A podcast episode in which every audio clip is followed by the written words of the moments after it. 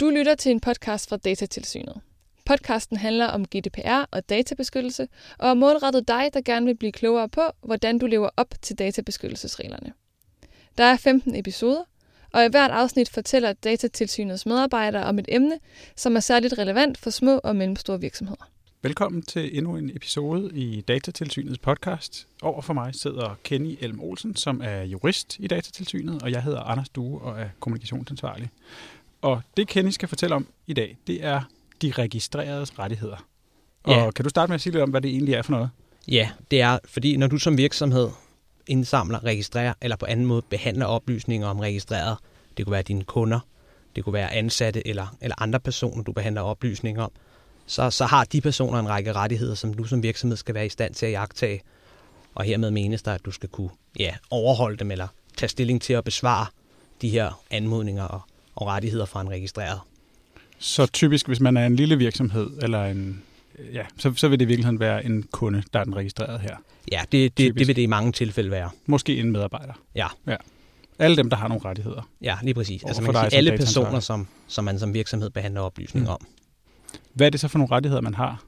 Der er nogle rettigheder. Dels man skal jagtage af af egen drift. Det er oplysningspligten, som, som ligesom går ud på, at man i umiddelbar forlængelse af, at man har, har indsamlet registreret oplysninger om, om de her registrerede personer, har en forpligtelse til at give dem meddelelser om en, en række oplysninger.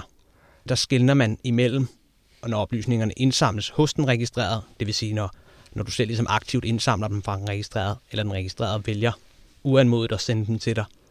Og så den situation, hvor du indsamler oplysningerne hos andre end den registrerede. Det kan være, at du, du indsamler oplysninger hos den registreredes bank, eller, eller fra offentligt tilgængelige registre eller lignende. Så uanset hvor, hvorfra man får oplysningerne, så har man oplysningspligt. Ja, i bund og grund er det med enkelte undtagelser og tilføjelser de samme oplysninger, man skal give, uanset om man indsamler oplysningerne hos den registrerede, eller hos andre end den registrerede. Godt. Så det var oplysningspligten. Ja, og, og udover den rettighed, som jo er en rettighed, man skal jagtage af egen drift på baggrund af, ja, når man indsamler oplysningerne, så er der også nogle, nogle rettigheder, man skal jagtage på baggrund af en anmodning fra en registreret. Og det er, det er blandt andet indsigtsretten, som ligesom betyder, at hvis den registrerede anmoder om at få indsigt i de oplysninger, som virksomheden behandler om vedkommende, så har man en forpligtelse til at, ja, til at tage stilling til og, og i de fleste tilfælde udlevere de oplysninger, som behandles. Men det kan vi måske lige komme lidt ind på senere. Mm. Derudover har man ret til, til berigtigelse, og det vil sige, hvis den registrerede gør gældende, at oplysninger er urigtige, så må virksomheden jo tage stilling til, om, om den er enig i det, og i, i nødvendigt omfang så sørge for at gøre urigtige oplysninger rigtige. Og så er det så mm. retten til sletning. Det ligger lidt i ordet. Det er under visse betingelser har den registrerede ret til at, at få oplysninger om sig selv slettet, som, som virksomheden behandler. Og så er, der, så er der ret til begrænsning. Det er en, øh, ja, det er en, indtil videre en, ikke en, en meget udbredt rettighed, men, men ja, den, den er der i hvert fald også. Så er der også i forbindelse med, ja, hvis man har ligesom foretaget berigtigelse eller, eller valgt at slette nogle oplysninger, så, så i, i, i flere tilfælde kan der være nødvendigt ligesom at underrette tredje mand, så man måtte have videregivet de oplysninger til, om, ja, om det, det, man nu har foretaget, så det kunne være sletning eller berigtigelse. Ja, så er der, så er der ret til dataportabilitet. Det, det, det er også igen lidt ligesom begrænsning, ikke en, en udbredt rettighed, i hvert fald i forhold til, til mindre virksomheder. Og også lidt i den tekniske ende. Ja, det, den er da meget teknisk, men det er netop til forskel fra indsigt, er det noget med at udlevere oplysninger i et anerkendt format, sådan så man kan, kan overføre dem fra virksomhed A til virksomhed B. Og det er også så kun under nogle givende betingelser, at, at det er noget, der, der skal ske. Og så er, der, så er der ret til indsigelse. Det, det er typisk, hvor man i øvrigt måtte have et lovligt grundlag på baggrund af det, som man kalder interesseafvejningsreglen for eksempel. Og der har man jo så, ja, hvis den registrerede gør indsigelse og siger, der foreligger de her særlige grunde, så, så skal man tage en fornyet overvejelse af, om det fortsat er lovligt at, at behandle oplysningerne. Og, og hvis det ikke er det, så, så, så skal man ophøre med at behandle. Og, ja, og men hvis, hvis det er det, så, så kan man jo så fortsætte. Og der kan man sige, den sidste, det, det er så også en af de, de måske mindre udpræget for, for mindre virksomheder. Det, det er den her med retten til ikke at være genstand for, for automatiske afgørelser. Og ja, som, som, som det ligger i, i ordet, så er det de her med, at man, man anvender oplysningerne til at træffe automatiske afgørelser helt uden nogen form for menneskelig indblanding, eller i hvert fald i meget begrænset omfang menneskelig indblanding. Ja, og det er sådan noget, der kan komme lidt i spil i forhold til noget med profilering og kunstig intelligens og sådan noget, men, Ja. men i den her målgruppe, som du siger, så er det ikke så... så Så man kan sige, hvis, hvis man selvfølgelig er kviklånsudbyder eller et eller andet, der, der bruger det her system, så kan man jo selvfølgelig ikke fuldt afvise det, men, men ja, det vil nok ikke være sådan små og mellemstore virksomheder, der i, i stort omfang træffer automatiske afgørelser. Godt. Så det, det er jo en, en masse rettigheder, du har, har listet op her, og nogle af dem vil du egentlig gerne gå lidt i dybden med, fordi de er ekstra relevante for, for folk, der lytter til den her podcast. Uden at man måske kan rangliste rettighederne som sådan, så er der måske nogen, der er mere fremtrædende end andre. Og man siger, oplysningspligten er jo, er jo relativt godt gennemgået indledningsvis i podcasten, men herudover er der jo også den her indsigtsret, som jo som er lidt toledet. Dels består den i, at man skal give den registrerede en, en meddelelse om en række oplysninger. Det, det tilsvarer lidt de oplysninger, man skal give i forbindelse med oplysningspligten. Dels så skal man også give den registrerede en kopi af de oplysninger. Og det er jo så, så, så kun en kopi af de oplysninger, man, man behandler om vedkommende, og man må ikke udlevere oplysninger om andre. Så man skal ned og vurdere, er der tale om oplysninger om den registrerede, og i givet fald kan jeg, ja, kan jeg udlevere dem. Kan du give et eksempel på, hvis nu man har en, en lille virksomhed, hvordan kan man hvordan kan man blive mødt af den her indsigtsret? Den kan reelt set komme i, i flere forskellige måder. Den kan komme i ja, telefonisk, og den kan jo komme per mail, og man kan sige, det typisk vil, vil den registrerede jo nok ikke sige, at jeg vil have indsigt efter databeskyttelsesforordningens artikel 15. Nej. Vedkommende vil formentlig i mange tilfælde sige, at jeg vil gerne have udleveret alt, de har på mig. Hvis det ligesom har en snært af indsigtsanmodning over sig, så vil det være en god idé at behandle den derefter. Der er jo selvfølgelig undtagelser til alle de her forpligtelser, både dem, som der er nævnt, og dem, som vil blive nævnt. Og man kan sige, for eksempel indsigtsretten, der, hvis, ja, der er nogle undtagelser, hvis private interesser ligesom gør, at, at man ikke skal kunne, kunne udlevere, men det, det kan simpelthen være, at man bruger dem i forbindelse med en verserende retssag eller, eller lignende, men man kan sige, det er nogle meget, ikke, man kan kalde det snævre undtagelser, men udgangspunktet er i hvert fald, at man skal, skal udlevere oplysningerne, når, når en registreret beder om det. Ja, og det er også, så vidt jeg forstår, så er der også noget med, at man kan ikke, man kan ikke undskylde sig med, at man har sørme travlt, og man har ikke tid til, eller man har ikke, det er ikke teknisk muligt for mig, eller sådan noget. Udover oplysningspligten, som, som skal gives i umiddelbar forlængelse af, at man har indsamlet oplysningerne, så er der nogle frister i forbindelse med ja, både indsigtsretten, men også de øvrige rettigheder, som, som er nævnt tidligere. Og det er, som udgangspunkt skal man svare inden for en måned, eller hurtigst muligt og inden for en måned, og senest inden for en måned. Er der tale om en, en kompliceret anmodning, skal man have bistand fra, fra en databehandler eller lignende, eller behandler man oplysninger af mange forskellige afdelinger i ens virksomhed, så, så kan den her svarfrist så udskydes til, til samlet set tre måneder. Men i, men i så fald, så skal man lige orientere den, den registrerede inden for en måned om at sige, din anmodning har vist sig mere kompliceret end, end først antaget.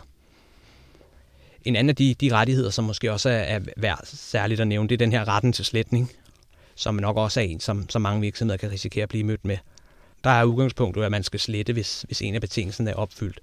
Og det kan være, at den registrerede har tidligere givet sit samtykke til en behandling, og så herefter har valgt at, at trække det tilbage.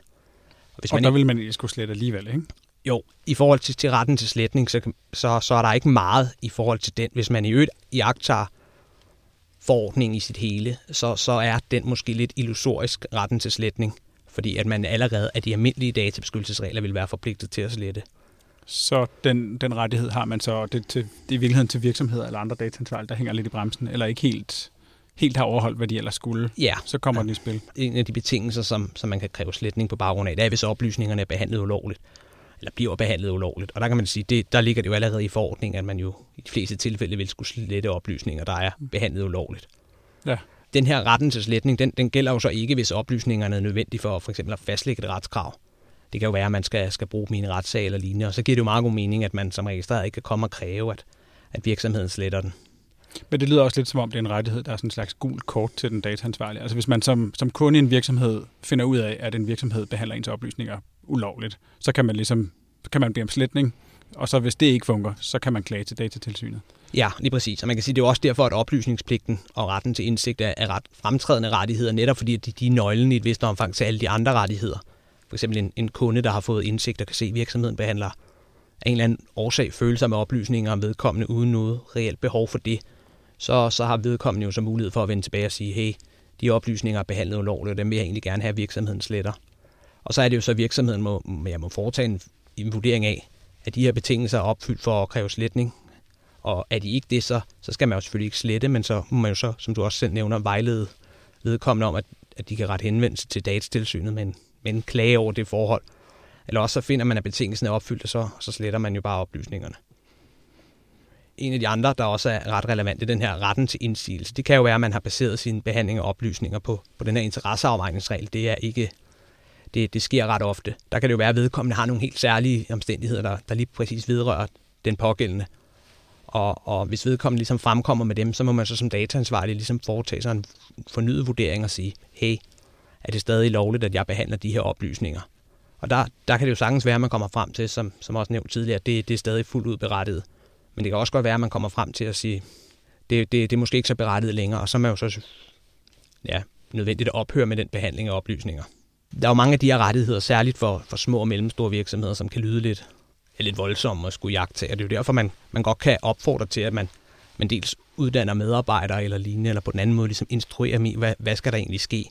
Er det alle medarbejdere, der skal tage stilling til de anmodninger, eller er der en centralt placeret person, der ligesom skal, skal være ja, kontaktpunkt i forhold til, til de her rettigheder? Ja. Man kan sige, man kan også overveje netop også, hvis man er en mindre virksomhed, der beskæftiger sig med, med salg, og man alene har nogle enkeltstående behandlinger og oplysninger, og det er jo da type tilfælde af oplysninger, man behandler. Så kan man jo også overveje at udarbejde nogle skabeloner, som, som de registrerer, eller som de ansatte kan, kan anvende til formålet. Man kan sige, at oplysningspligten vil det jo i mange tilfælde være de samme oplysninger, man behandler om de forskellige ja, personer. Kunder, ja. ja. Og der kan man sige, så er der jo ingen grund til at opfinde den dybe tallerken hver eneste gang. Der kunne man jo gøre det på, på skabelon. Det samme kunne man jo reelt set gøre i forhold til, ja, til, til indsigten. Selvfølgelig kan man ikke udlevere de samme oplysninger hver gang, men de her såkaldte følgeoplysninger, man skal give, det vil jo typisk være de samme. Altså ja. det vil jo typisk være den samme behandlingshjemmel, man anvender, og ja. det samme formål og lignende. Og, så, og det vil typisk også være de samme typer af oplysninger. Altså man skal jo kigge ja. de samme steder for at finde alt, hvad der Lige er præcis. på en kunde. Ikke? Og der, der kunne man jo sagtens overveje ligesom at, ja, for at gøre det lettere for sig selv, og så også ja, bruge en skabelon til, til det. Du har jo givet et, et overblik over en hel masse rettigheder og gået lidt i dybden med nogle af dem. Øh, hvis nu man sidder i en virksomhed og har brug for at vide lidt mere om de her rettigheder, fordi man tænker, kan vide, om jeg overholder alle de her, eller er klar til at overholde dem, hvis jeg får en, lad os sige, en indsigtsanmodning, så kan man læse i vores vejledning. Ja, altså der er en, en, en, vejledning om, om de registrerede rettigheder, der er tilgængelig på Datatilsynets hjemmeside. Der, ja, der kan man også læse mere om de her undtagelser, der er nævnt tidligere, og de rettigheder, som ikke er gået så meget i dybden med, f.eks. retten til, til dataportabilitet. Hvis man stadig, eller eller på anden måde har øvrige spørgsmål til det, har man også altid mulighed for at ringe til, til datatilsynet. Og så. så er det måske dig, der tager den. Det kan det sagtens være, ja. Det kunne man håbe. Godt. Tak skal du have, Kenny. Selv tak. Du har lyttet til en podcast fra Datatilsynet. Vil du have svar på flere spørgsmål om regler for databeskyttelse, så giv de andre episoder i serien et lyt, og besøg også gerne Datatilsynets hjemmeside, datatilsynet.dk. Denne podcast er støttet af EU-programmet for rettigheder, ligestilling og unionsborgerskab 2014 til 2020.